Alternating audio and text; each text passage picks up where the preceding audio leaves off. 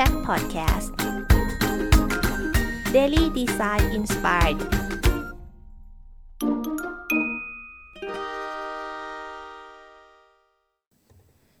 สวัสดีครับ นี่ต้อนรับสู่ฮิมชิดแชทพอดแคสต์อีกครั้งนะครับ คุณอยู่กับสกลที่แล้วรันอยู่นะครับ วันนี้เราก็จะมารีวิวหนังสือชื่อ concentration นะครับ บอกลาสมาธิสั้นนะฮะเขียนโดยคำไนนะครับ แล้วก็แปลโดยคุณนุชนาธนะเนตรประเสริฐศรีนะครับ หนังสือเล่มนี้ที่ผมได้มาจากสัปดาห์หนังสือแห่งชาตินะเอ้ยเราเห็นว่าเอ้ยมันมันน่าจะมีประโยชน์ต่อใครนะครับ โดยเฉพาะคนที่เป็นโรคสมาธิสั้นโรคต่างๆ หรือภาวะซึมเศร้าอะไรต่างๆนะครับ ในในเนี้ยเขาโปรยคำว่าไม่มีสมาธิเลยเสียสมาธิง่าย หรือทำอะไรไม่เสร็จสักทีนะครับเคล็ดลับทำเรื่องสำคัญได้นานๆ ด้วยการกำจัดสิ่งรบกวนใจนะครับ ไม่เสียสมาธินะครับ จริงๆแล้วว่าเนี่ยอาการของการเสียสมาธิก็คือเรื่องของน้อยนี่แหละฮะมันเยอะมากนะครับ จนเราควบคุมมันไม่ได้นะครับหรือเราไม่สามารถควบคุมความคิดฟุ้งซ่านนะครับเขาบอกว่าสมาธิเนี่ยไม่ได้ถูกใครคนใดคนหนึ่งเนี่ยคิดนะครับมันเป็นเขาเรียกว่าความเป็นสากลนะเช่นเดียวความรักนะความรู้ความดีความเลวต่างๆนะครับสมาธิเนี่ยเป็นเรื่องของประสบการณ์หรือทักษะนะครับ เพราะฉะนั้นเนี่ยสมาธิเนี่ยต้องการฝึกสมาธิเนี่ยมันต้องการเหมือนกับต้องฝึกเหมือนทักษะอื่นๆด้วย เช่นว่ายน้ำหรือว่ายิงธนูต่างๆนะครับเขาบอกว่าการฝึกสมาธิเนี่ยทำให้ใจดวงนี้นะสงบลงแล้วก็ทรงพลัง แล้วก็ไร้ขีดจำกัดนะครับมนุษย์เราเนี่ยประกอบไปด้วยชุดกลไก แล้วก็กระบวนการปฏิกิริยาเคมีที่ซับซ้อนมากนะครับ กระบวนการมากมายนี้อยู่เหนือการควบคุมของจิตใต้สำนึกนะฮะ เช่น ถ้าเราเห็นใครสักคนหล่อสวยเนี่ยสายตาเราเนี่ยก็จะมองเลยใช่ไหมฮะเราก็ไม่วางสายตาจริงๆ แล้วมันก็เขาบอกว่ามันไม่ใช่ตัวคนหลอกมันเป็นนกลไกนะครับ ในการเสาะแสวงหาเนื้อคู่นะฮะที่ดึงดูดใจต่างหากนะครับ อันนี้เขาเลยพูดว่ามันเป็นจิตใต้สำนึกนะครับ อันนี้ความคิดการตัดสินใจเนี่ยล้วนเกิดจากนอกเหนือจากสิ่งที่เรารับรู้นะฮะการควบคุมจิตใต้สำนึกเราเนี่ยเช่นเราแบบว่าเออเราอยากจะลดน้ำหนักนะ แต่เราไม่สามารถทำได้เลยเนี่ย อาจจะเป็นเพราะว่ากลไกเหล่านี้เนี่ยเป็นกระบวนการที่ตัดสินใจแล้วก็ลงมือทำเองนะครับ คือเราไม่ใช่คนตัดสินใจอะมันทำให้เราหมดเลยนะครับ กระบวนการเหล่านี้ยังมีผลกับเรามากนะครับรวมถึงความสามารถที่จะมีสมาธิด้วยนะครับ แล้วก็กลไกในในนั้นก็คือนิสัยนะครับ ต่อให้คุณหมั่นทำกิจวัตรหรือพฤติกรรมบางรูปแบบเนี่ยนิสัยจะทำทุกอย่างเท่าที่มันจะทำได้ เพื่อดึงคุณกลับมานะครับ ในรูปแบบเดิมๆเนี่ยเช่นเราบอกว่า นิสัยชอบทานจังฟู้ดนะครับของทอดของปิ้งอะไรต่างๆนะครับสมมติว่าโอ้เราอยากแบบเอออยากจะเปลี่ยนนิสัยเราบจะทานของดีๆท้ายสุดแล้วมันก็ดึงกลับมาทานจังฟู้ดเหมือนเดิมนะครับเขาบอกว่าแทนที่จะตั้งหน้าตั้งตาลดน้ำหนักเนี่ยทางที่ดีกว่านั้นคือว่าเตรียมตัววางแผนตั้งรับอุปสรรคเนี่ยก็คือเรียนรู้ว่านิสัยคุณเป็นอย่างไรทำงานอย่างไรนะครับ เช่นเดียวกันกับการเรียนนะครับ กระบวนการสมาธิเนี่ยวิธีของมันคือมันจะทำงานแบบที่มันมีจุด แข็งแล้วก็จุดอ่อนในตัวของมันเองด้วยนะครับ เพราะฉะนั้นถ้าเราหาจุดแข็งจุดอ่อนมันเจอเนี่ยเราก็สามารถที่จะแก้ปัญหาได้นะครับ สมาธิเนี่ยเขาบอกว่าคือความสามารถของใจเนี่ยที่ไปไปที่ความคิดนะครับไอเดียหรือการกระทำนะครับเดียวกันนะครับ คือมันเหมือนกับมันโฟกัสนะฮะแล้วก็กันอย่างอื่นออกให้หมดนะครับประสาทสัมผัสเราเนี่ยจะรับรู้ข้อมูลรอบตัวนะเช่นเวลาเราแบบออกไปดินเนอร์เนี่ยแล้วก็แบบเดินไปบนท้องถนนเราอาจจะได้ยินเสียงคน ที่นั่งตรงข้างหน้าเรานะฮะเราอาจจะให้ความสนใจอะไรสักอย่างหนึ่งนะครับ เท่ากับว่าจริงๆแล้วมันเป็นเท่ากับว่าเราตัดสินใจโดยไม่รู้ตัว หรือว่ารู้ตัวเองก็ตามนะครับ เราไม่หลงไปกับไปกับทุกอย่างเนี่ยรอบตัว แล้วก็คิดพุ่งตรงไปกับกิจกรรม แล้วก็งานที่ทำอยู่นะครับ อันนี้คือแก่นของสมาธินะครับอันนี้ความจำเนี่ยจะเกิดขึ้นไม่ได้ ถ้าไม่มีสมาธินะครับ สมองเนี่ยจะเก็บข้อมูลอะไรนะครับ ต้องรับรู้ไว้ก่อนนะครับ การรับรู้เนี่ยต้องอใส่ใจนะครับ จดจ่อเนี่ยเช่นเราจะจดจ่อกับชื่อของคนเนี่ยถ้าเราจำชื่อเขาได้เนี่ยหากคุณแบบว่าเขาบอกว่าเออเราสามารถเป็นความจำจริงๆผมก็เป็นเหมือนกันนะฮะคือจำชื่อนักเรียนในห้องไม่ได้เนี่ยหากคุณเป็นคนความจำไม่ดีนะฮะเพราะมาจากสมาธิที่ย่ำแย่นะครับอันนี้ความคิดสร้างสรรค์เนี่ยเขาบอกว่ามาตรงข้ามสมาธินะเพราะว่าความคิดสร้างสรรค์เหมือนกับมันจะต้องแบบฟุ้งซ่านนะครับ แล้วก็ ปล่อยความคิดให้จิตล่องลอยสำรวจไอเดียนะเขาบอกว่าซึ่งอาจจะเป็นไอเดียที่แบบไม่เกี่ยวข้องกันมาเชื่อมโยงกันนะครับ สมาธิเนี่ยจะช่วยควบคุมภาพในใจนะครับ หากเก็บภาพในหัวไว้ไม่ได้เนี่ยคุณก็ทำสำเร็จตามที่ตั้งใจไว้ไม่ได้นะครับ เพราะราะฉะนั้นเนี่ยเออมันอาจตรงข้ามนะแต่ว่าคำสั่งมันก็เอาไปใช้ประโยชน์ได้หลายจุดถ้าเราสามารถใช้มันได้ดีนะครับประสิทธิผลสมาธิเนี่ยช่วยกระจัดข้อขัดขวางนะครับ โดย ปิดรับสิ่งที่รบกวนนะที่ทำให้เราไม่แบบว่าคิดไม่ออกหรือว่าเมื่อไม่ไม่วอกแวกคุณก็จะทำผิดพลาดน้อยลงนะครับ การมีสมาธิเนี่ยช่วยทำให้ได้มากขึ้นนะแล้วก็ทำงานได้มากขึ้นนะแล้วก็ใช้เวลาน้อยลงนะครับ แล้วก็ตัดสินใจได้ดีด้วยนะครับ ไม่ว่าตอนทำงานอยู่บ้านหรือเรียนก็ตามนะครับ แล้วก็การอยู่กับปัจจุบันนะหรือว่าภาษาภาษาพุทธก็เรียกว่าสติเนี่ยสามเขาบอกว่าสมาธิเนี่ยช่วยให้มีสติรับรู้อยู่กับปัจจุบันนะครับ ไม่ได้มีแบบว่าเหมือนกับไปฝันถึงอนาคต หรือว่าพวงถึงอดีตนะครับแบบกังวลนู่นกังวลนี่นะครับไม่เผลอนึกห่วงแต่งานนะขณะที่กำลังวุ่นวายอีกงานหนึ่งนะครับเช่น สมมติว่าเราใช้เวลาอยู่กับครอบครัวนะโดยไม่นึกถึงเรื่องของงานนะครับย่อมทำให้ช่วงเวลาที่ใช้ชีวิตกับครอบครัวเนี่ยมีความสุขสันต์มากขึ้นนะครับ อันนี้ความปลอดภัยเนี่ยอันนี้ก็เช่นเดียวกันนะเวลาขับรถเนี่ย ถ้าเราไม่มีสมาธิเนี่ยเราจะขับเลยทางแยก หรือว่าไม่ได้ยินเสียงคนอื่นเรียกชื่อนะครับ หรือจะผิดนัดหรือว่าลืมเวลานะครับ สมาธิเนี่ยช่วยป้องกันความผิดพลาดนะถ้าเผลอใจนะแล้วก็ป้องกันอันตรายได้ด้วยนะครับ ปกติเรามีสมาธิติดตัวอยู่นะตลอดเวลาเนี่ยเรามีสมาธิอย่างเช่นแบบดูหนังนะครับดูจงเพลินนะครับ จนลืมตัวนะบางทีบางคนจะดูซีรีส์ติดนะผมก็ผมก็เคยเป็นครับ สมาธิเนี่ยหมกมุ่นอยู่กับงานอดิเรกนะประเด็นคือว่าเอ๊ะทำไมเราเนี่ย ถึงแบบว่าสามารถที่จะดูหนังได้นานๆนะแต่ไอ้พวกที่เป็นแบบอะไรที่แบบมันดูน่าเบื่อเนี่ยเราก็ไม่เคยดูพวกอ่านหนังสือหรือดูวิชาการต่างๆครับเขาบอกว่าเราต้องหัดตั้งใจควบคุมความสามารถนี้เนี่ยแฝงที่มันแฝงอยู่ในตัวให้พุ่งความสนใจไปจดจ่อกับสิ่งที่จำเป็นต้องทำที่สุดนะครับ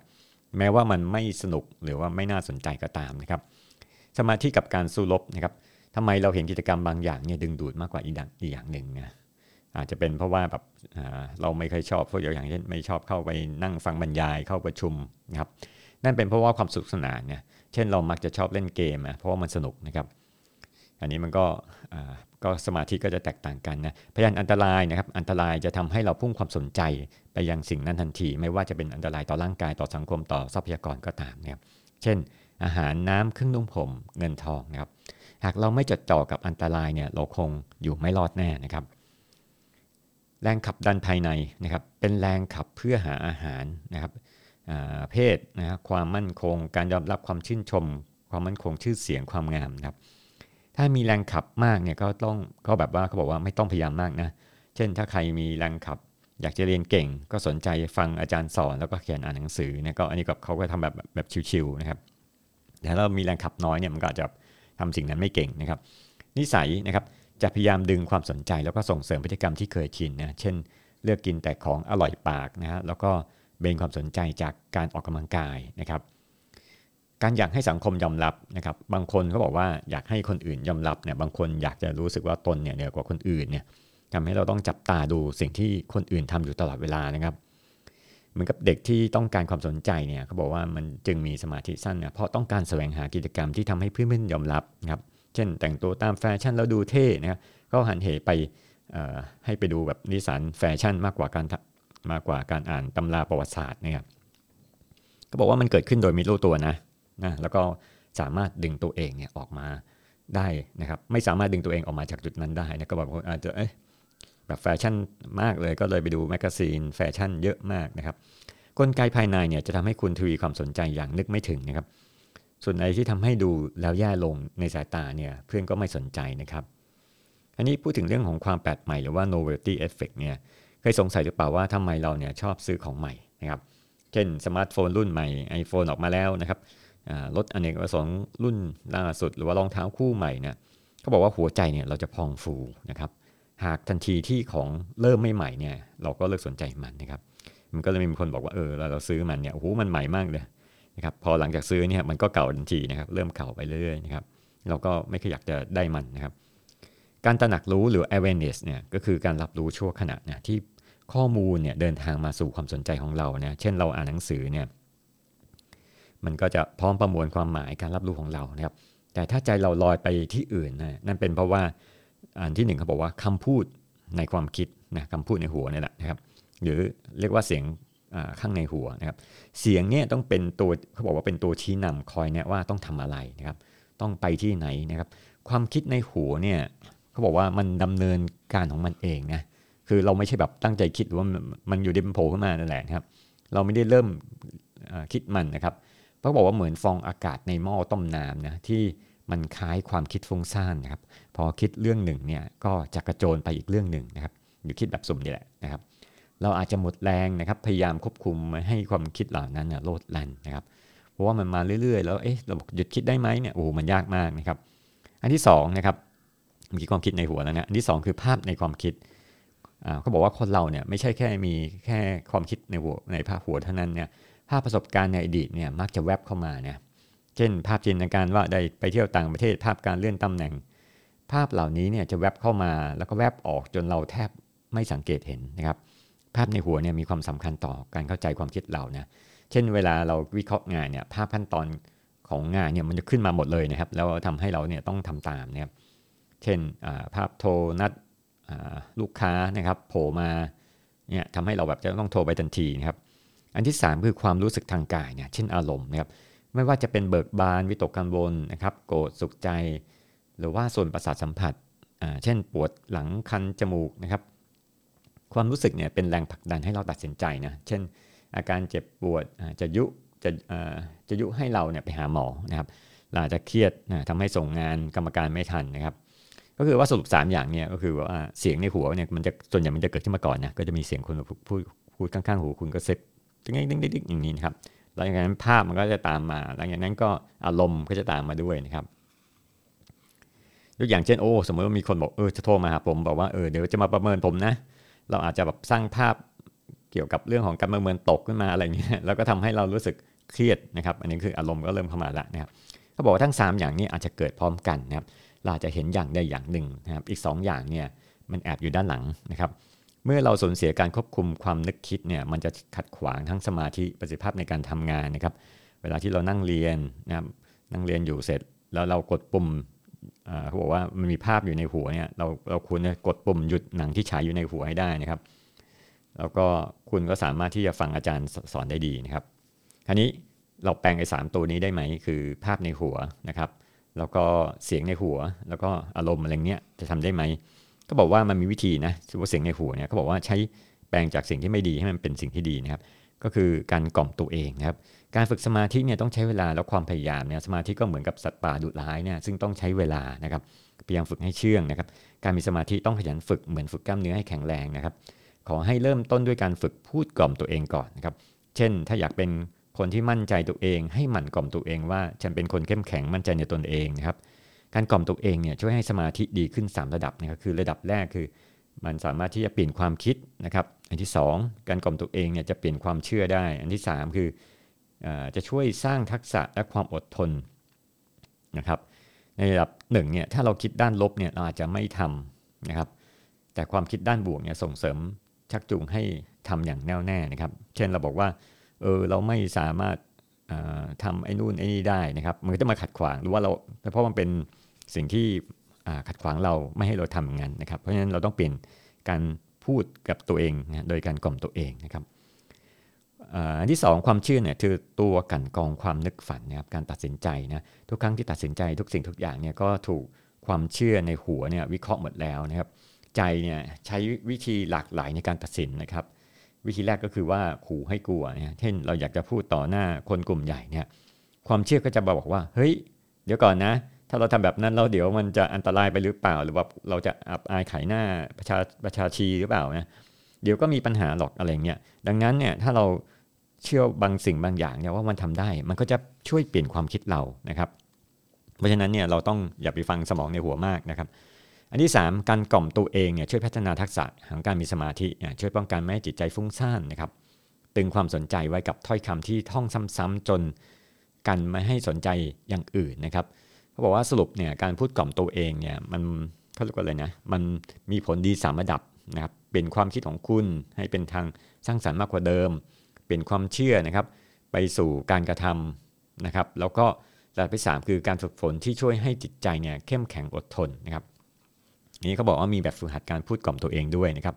ให้เลือกประโยคที่ชะลอความคิดให้ช้าลงนะครับ แล้วฝึกให้จิตใจผ่อนคลายเนี่ยหายใจลึกๆนะครับกันไว้สัก 5 วินาที แล้วก็หายใจออกแล้วพูดว่าผ่อนคลายนะครับทำแบบนี้สัก 3 รอบนะครับ เมื่อผ่อนคลายเสร็จพูดประโยคละ 10 ครั้งนะครับ ยกอย่างเช่น ฉันมีพลังสมาธิแรงกล้า หรือฉันจดจ่อแน่วแน่ ฉันจดจ่อกับงาน หรือกิจกรรมใด ๆ ที่เลือกทำได้ง่ายนะครับ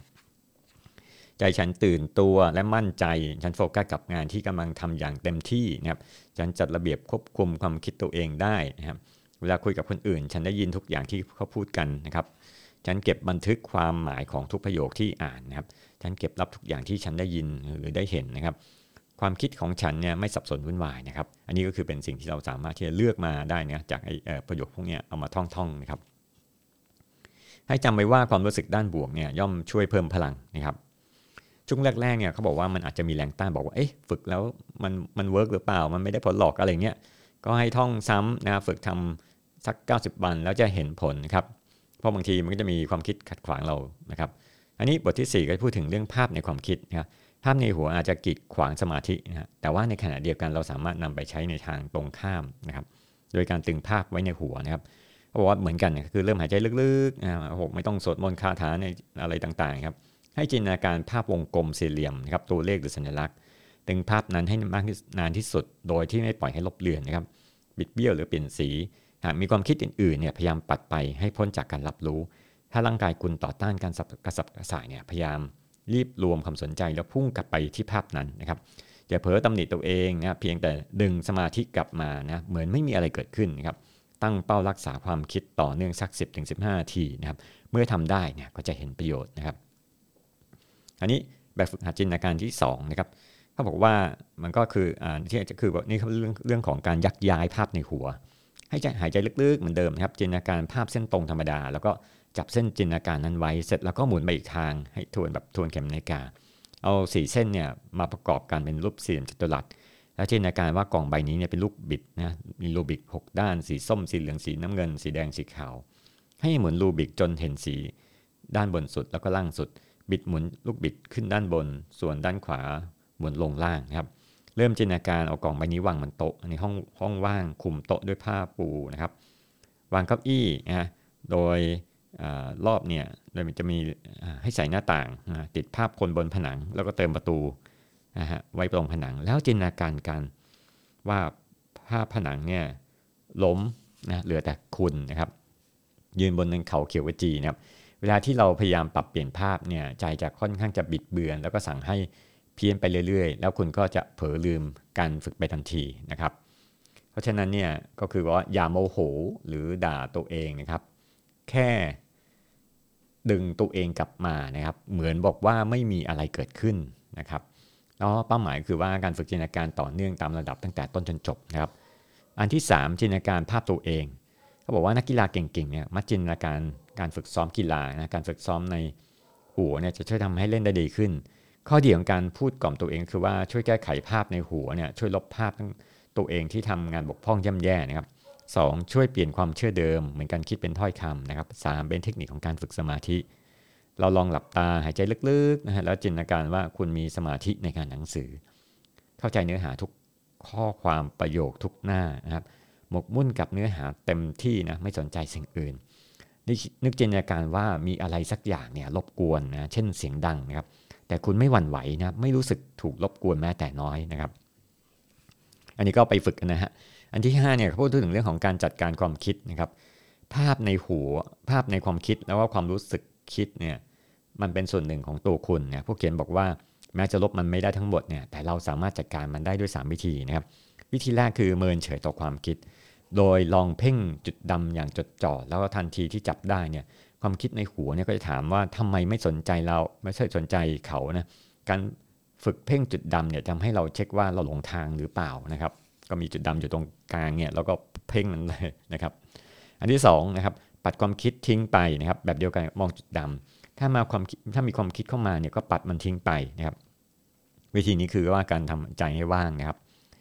ส่วนวิธีที่3เนี่ยเฝ้าดูความคิดนะครับ อันนี้คล้ายๆกับเมตตาคอนเนคชันคือว่าเราไม่เป็นตัวเล่นเองนะแต่จะเป็นคนสังเกตเฝ้าดูนะครับ เหมือนกับเด็กที่งองแงพ่อแม่เนี่ยถ้าเราเพิกเฉยเนี่ยเขาก็คงยังงองแงต่อนะแต่ถ้าเราไม่ปักสายความ คิดเนี่ยแล้วดูว่าเสียงในหัวจะพูดอะไรออกมาเนี่ยเขารู้สึกอย่างไรนะครับ เช่นเขาอาจจะโกรธนะไม่พอใจตนเองไม่ยอมรับเสียใจยกตัวอย่างเช่นฉันเกลียดเรื่องนี้จังเนี่ยความคิดในหัวโผมมาแล้วอะมันก็คืออาการโกรธนั่นแหละหรือว่าฉันเกลียดตัวเองที่เป็นแบบนี้นี่ยก็คือแบบอาการคือบอกว่าอารมณ์คือแบบไม่พอใจตัวเองนะครับ เพราะฉะนั้นถ้าเราจับว่าเราคิดแบบนี้มันหมายถึงอะไรเนี่ยมันก็สามารถแสดงเรื่องของ ความรู้สึกได้เหมือนกับเราเป็น observer observer นะครับเป็นผู้สังเกต มาถึงบทที่6เนี่ยเขาเรียกว่าการเรียกข้อมูลคืนนะครับก็คือการทบทวนข้อมูลที่เคยเรียนรู้อ่านหรือฟังเนี่ยเช่นหลังจากอ่านหนังสือเนี่ยจบนะสวอ่านจบเสร็จเนี่ยเราลองนึกถึงทุกอย่างที่อ่านไปเรียกข้อมูลคืนมาหรือว่ารีคอร์นั่นแหละนะครับเขาบอกวิธีนี้ช่วยฝึกสมาธิแล้วก็ฝึกให้เพ่งความสนใจไปกับภารกิจนะยากๆได้นะครับ อีกทั้งยังช่วยความจำดีขึ้นนะเราอาจจะฝึกหัดทบทวนรายวันนะตอนพวกพวกตอนเย็นหัวค่ำนะแต่ละวันให้ใช้เวลา 15-10 นาที นึกทบทวนทุกอย่างที่ตัวเองทำมาวันนั้นนะครับตั้งแต่เริ่มจากตื่นนอนไปถึงเย็นค่ำนะครับแล้วก็เรียกรายละเอียดระหว่างวันและคืนมาให้ได้มากที่สุดนะครับ เช่นตื่นมาคุณคิดว่าคุณคิดอะไรบ้างนะครับอย่างเช่นถ้าตื่นมาผมคิดว่าจะไปอ่านหนังสือดีจะไปตักบาตรจะไปวิ่งดีอะไรเงี้ยเราดูว่ามีบางอย่างเนี่ยไม่ปกติเกิดขึ้นหรือเปล่านะครับ อย่างเช่นเออยาสีฟันหมดแล้วนะนะแล้วหลังจากนั้นเนี่ยจะทำอะไรต่ออีกนะครับ ถ้าการฝึกเรียกคืนข้อมูลเนี่ยปกทำยากเนี่ยนั่นแปลว่าคุณเริ่มเคยชินกับการคิดแบบใดแบบหนึ่งนะคุณอาจจะต้องพยายามมากขึ้น ถ้าคุณมีปัญหาสมาธิในการหนังสือเนี่ยลองหยุดแบบมาหยุดอ่านเนี่ยสมมติหยุดอ่านไม่กี่หน้าเนี่ยแล้วก็ลองหาแบบว่าเออลองอ่านสักอีกนิดนึงดูอะไรเนี่ยจะได้หรือเปล่านะครับ หรือทบทวนสรุปเนื้อหาทบทวนให้มากมากสุดวิธีนี้จะทำให้เราตั้งใจอ่านอย่างจดจ่อนะครับ บทที่ 7 พูดถึงเรื่องสนใจรายละเอียดนะเขาบอกว่าวิธีนี้เนี่ยคุณจะหลุดจากความคิดในหัวตัวเองนะการเปิดพื้นที่รับรู้รายละเอียดนะช่วยทำลายแบบแผนเดิมที่ทำจนชินให้หลุดออกจากความคิดในหัวนะครับยกอย่างเช่นไม่ว่าเออเราจะเดินไปร้านกาแฟ แล้วก็เปิดหูเปิดตาแล้วก็ประสาทสัมผัสรับรู้รายละเอียดทั้งหมดนะครับ ในสิ่งที่ไม่เคยสังเกตเห็นนะครับเทคนิคนี้มีประโยชน์พิเศษนะเวลาที่เรารอคอยนะสมมติเรารอคอยในรถรถเมล์อะไรเงี้ยแล้วก็ดูว่ามันเกิดอะไรขึ้น คนจะไปไหนมีใครบ้างอะไรเงี้ยนะครับ เพราะเมื่อไหร่ที่ต้องรอคอยค่าเวลาทิ้งเนี่ยเราสามารถสำรวจดูรายละเอียดต่างๆ ได้ดีนะครับ แล้วก็สภาพแวดล้อมรอบข้างๆในตอนนั้นนะครับ อันนี้จริงๆมันก็คือการเซนซิงนั่นแหละนะครับแต่ว่าดูรายละเอียดนะดูทุกอย่างเลย บทที่ 8 นะขยายขีดจำกัดนะวิธีเขาบอกว่าเป็นวิธีที่ยืดสมาธิได้ดีนะก็คือฝึกขยายขีดจำกัดนะเหมือนเราแบบวิ่งมาราธอนวันนี้วิ่งได้ 1 กิโลอะพรุ่งนี้วิ่ง1.5 กิโลอะไรเงี้ยแล้วก็ขยายมันออกไปนะครับเมื่อเราอ่านหนังสือแล้วก็หมดความสนใจเนี่ยแทนที่จะรีบปิดหนังสือให้ลองดูซิว่าอ่านอีกบทได้หรือเปล่า ถ้าไม่ได้เนี่ยก็อ่านอีกสักหน้า ถ้าไม่ได้ก็ครึ่งหน้าอะไรเงี้ยเราสามารถประยุกต์ใช้กับการพูดคุยการออกกำลังกายหรือการดูวิดีโอได้ เช่นเราจะดู Netflix หรือ YouTube เรามาจะข้ามตอนเนี่ยเพราะว่ามันน่าเบื่อเขาบอกว่าให้พยายามดูตั้งแต่ต้นจนจบนะครับพยายามใส่ใจกับเนื้อหารายละเอียดนะเช่นดนตรีประกอบมุมกล้องเครื่องแต่งกายอะไรต่างๆนะครับเวลาหยุดพักเนี่ยก็อย่าเพิ่งรีบหยุดพักทันที ลองเว้นระยะสักครู่นะลองฝืนใจตัวเองก่อนนะทำให้นานอีกนิดนึงนะครับนิสัยสั่งให้หยุดทำทำงานทีเนี่ยมันก็จะหายไปนะครับการฝึกแบบนี้เนี่ยช่วยไม่ทำให้เสียสมาธิ แล้วก็ยิ่งเข็นตัวเองให้ได้นานกว่าเดิมนะครับเพื่อเป็นการสร้างสมาธิ มาถึงบทที่9ในการควบคุมอารมณ์ชั่ววูบว่าอารมณ์ชั่ววูบเนี่ยเกิดจากแรงกระตุ้นนะที่รุนแรงฉับพลันให้ทำนะเป็นแรงที่เขาบอกว่าเป็นแรงภายในที่ทำให้เราตอบโต้โดยไม่ยั้งคิดนะอย่างเช่น อารมณ์ชั่ววูบเช่น ซื้อของครับ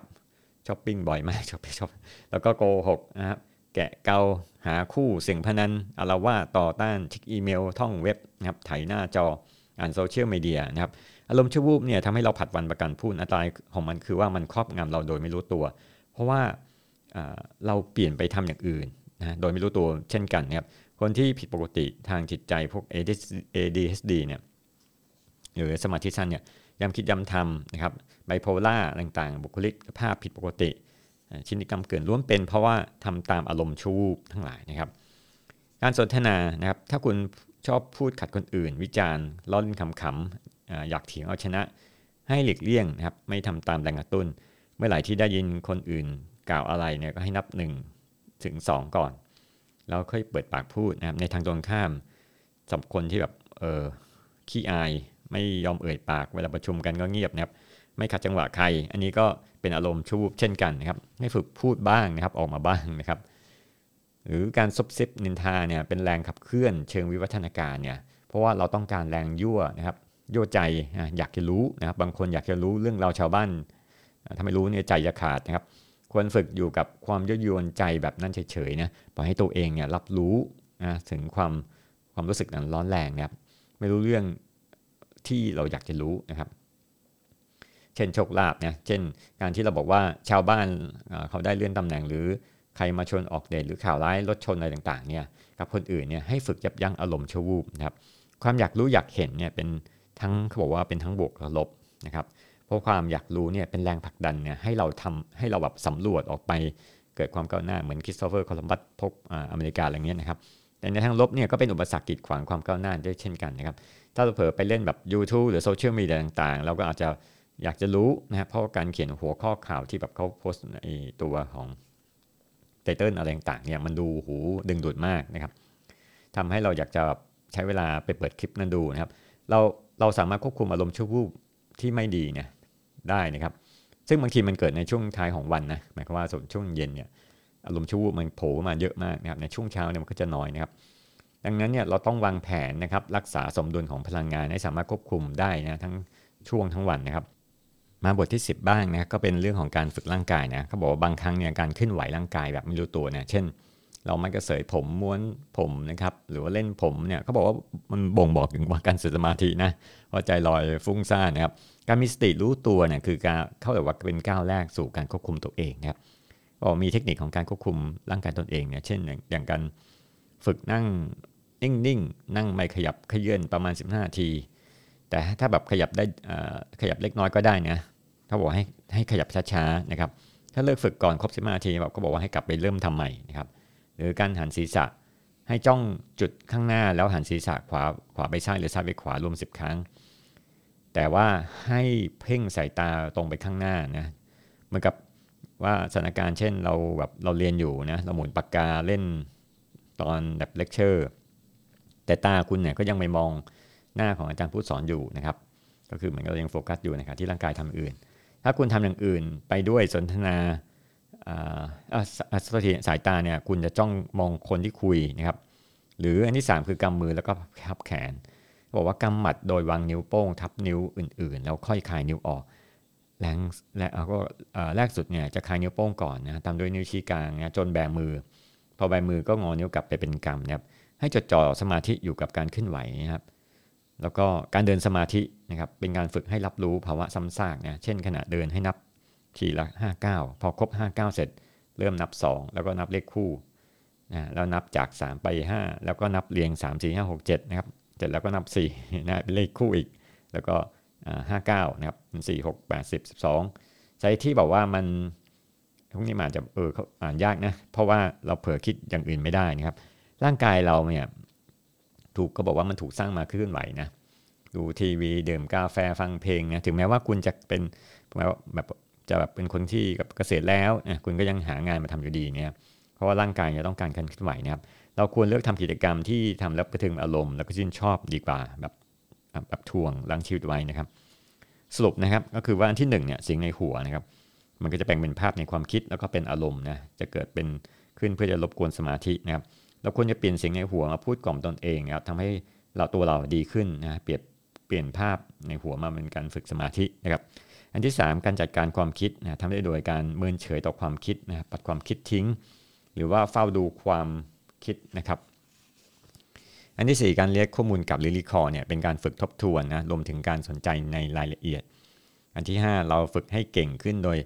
การขยายขีดจำกัด เพิ่มเพิ่มเวลาเพิ่มงานทีละเล็กน้อยๆให้มากขึ้นในแต่ละครั้งนะครับ อันที่ 6 เราควรวางแผนควบคุมอารมณ์ชั่ววูบตลอดวันนะครับ การถ่วงเวลาผัดวันประกันพุ่นเนี่ยจะช่วยทำให้เรางับอารมณ์ชั่วคราวได้นะครับ ยกตัวอย่างเช่นเนี่ยถ้าสมมติเราจะซื้อ iPhone เนี่ยเราก็บอกว่าเออเดี๋ยวพรุ่งนี้ค่อยมาซื้อแล้วกันนะครับอันที่7นะการฝึกร่างกายโดยพยายามรู้สึกตัวไม่เผลอไปตามร่างกายนะครับโดยที่เรายังสามารถควบคุมร่างกายได้นะครับ อันถัดมาก็คือพูดถึงเรื่องของกลเม็ดเพิ่มเติมเนี่ยก็จะมีบทส่งท้ายคือว่าอันที่1เนี่ยการนับเนี่ยเหมาะสำหรับการเป็นแบบเป็นเหมาะสำหรับการฝึกสมาธิได้ง่ายนะ เพราเราลองนับถอยหลังเนี่ยจาก 100เนี่ยลงมาถึงศูนย์ดู ถ้านับผิดก็ให้เริ่มนับใหม่นะครับเวลานับเนี่ยลองสังเกตว่ามีภาพอะไรผุดมาขึ้นมาในหัวนะหรือว่าเรานับช้าลงหรือเปล่านะฮะอันนี้ก็